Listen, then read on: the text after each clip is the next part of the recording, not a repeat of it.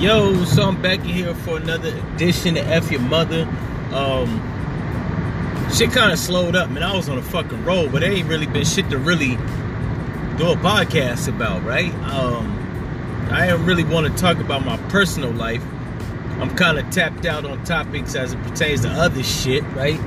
Um, so you know, usually when um, you know, I'm, I'm, I'm at the bottom of the barrel, scraping the barrel for topic ideals, right? I, I, I, I, fall back on pop culture. It's like a reflex, right? Pop culture is typically going to be the default topics I talk about. Shit that's happening in the media because, I mean, it's always some shit happening in the media. However,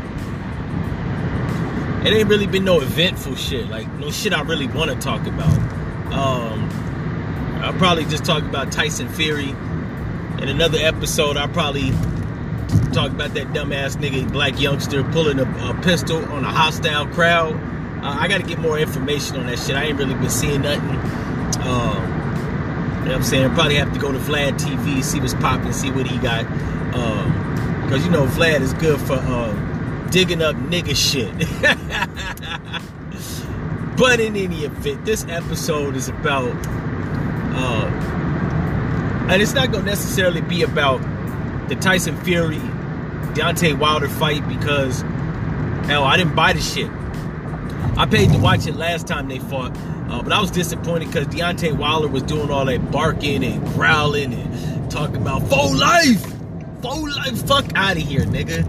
You a big black weak ass nigga, man. And I don't like saying that about black men, but I hate niggas that be doing all this fucking barking and you know what I'm saying, all this posturing and shit. You a bitch. Like there is no reason that he should have struggled with that white crackhead the first time. My bad. He wasn't a crackhead. He was a cokehead. By his own admission, the nigga was doing cocaine and his body showed, right?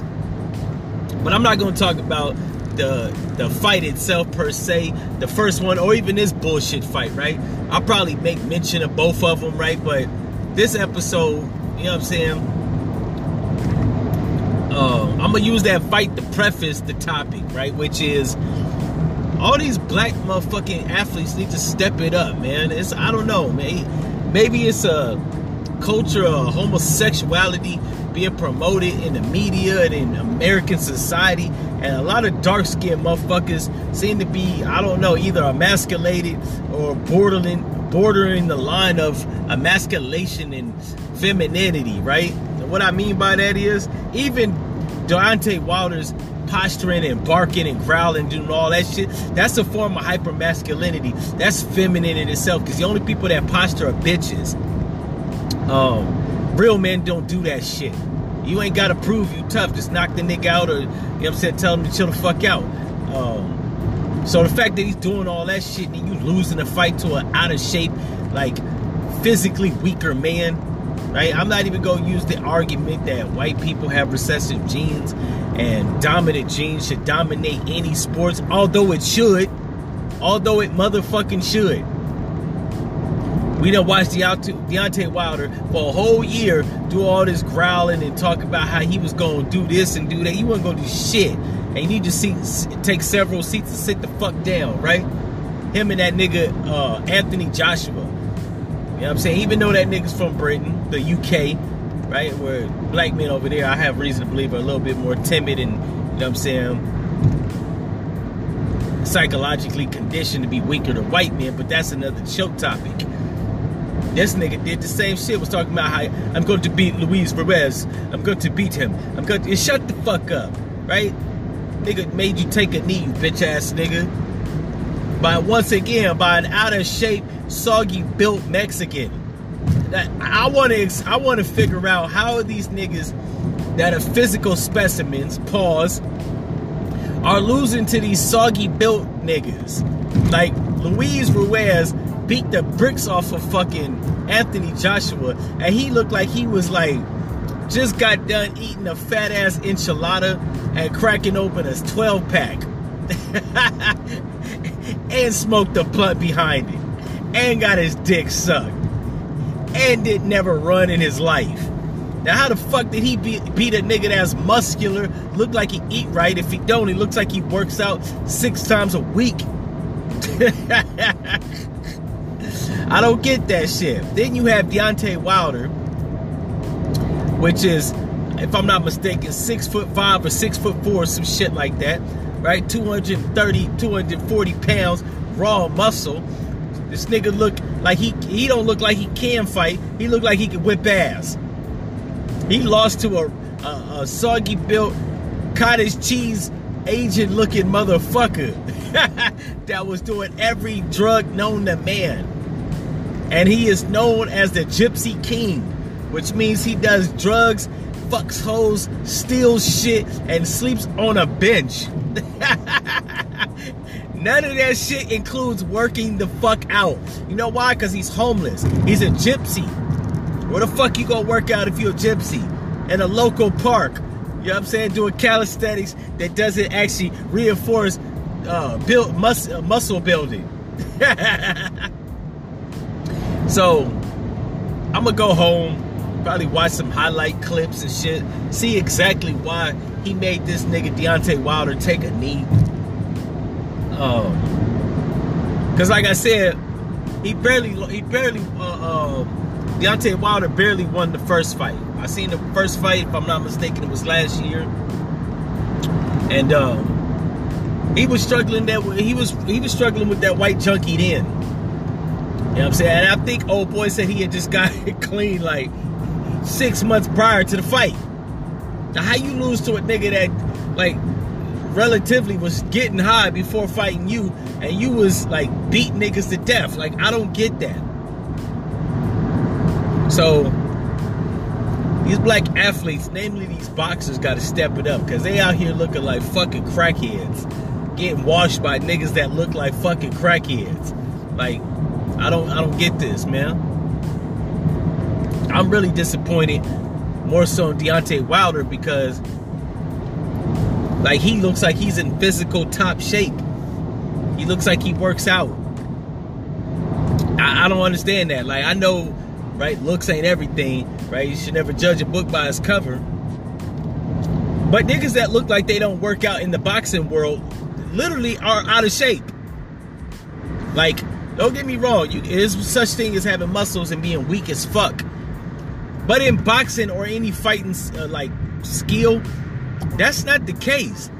If you're a fighter and you look like you out of shape, you probably are. Like, that's a sign, a clear sign that you're not in physical fit top condition. Now, maybe that's that could be, you know what I'm saying, that could be debated. If you're on the streets and you're a regular nigga and you flabby and out of shape, you probably is stronger than a nigga that like go to the gym. Right? But even that shit, you probably gonna get lucky unless you know how to throw well-placed punches.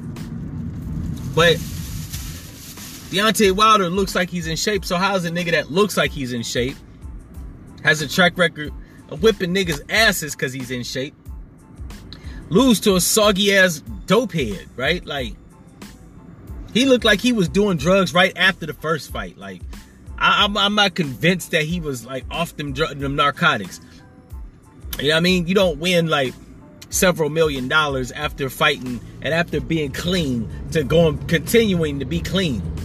I know there was a celebration, right? Some cocaine being purchased, some pills, some molly, some some prostitutes. There was some sniffing cocaine out of bitches' assholes, not the ass crack, the asshole. um, and then I, something I did see though, because there's been a bunch of memes, and I did watch a highlight clip, um, briefly, of Tyson Fury licking the blood off of Deontay Wilder's neck. That in itself is weird as fuck. But you know what I'm saying? White men are weird as shit, anyways. Like I said, they sniff cocaine out of bitches' assholes, not ass crack, the actual hole. so I'm not surprised. Motherfuckers eat raw meat and fuck their cousin and um some of them fuck they they sister, fuck animals, fuck sheep. I don't I, I don't put it past the white man. The white man is I mean, look at Jeffrey Dahmer. That nigga was eating ass, like literally. Like we talk about eating ass like as it pertains to sticking your tongue in that motherfucker. This nigga was actually eating butt cheeks.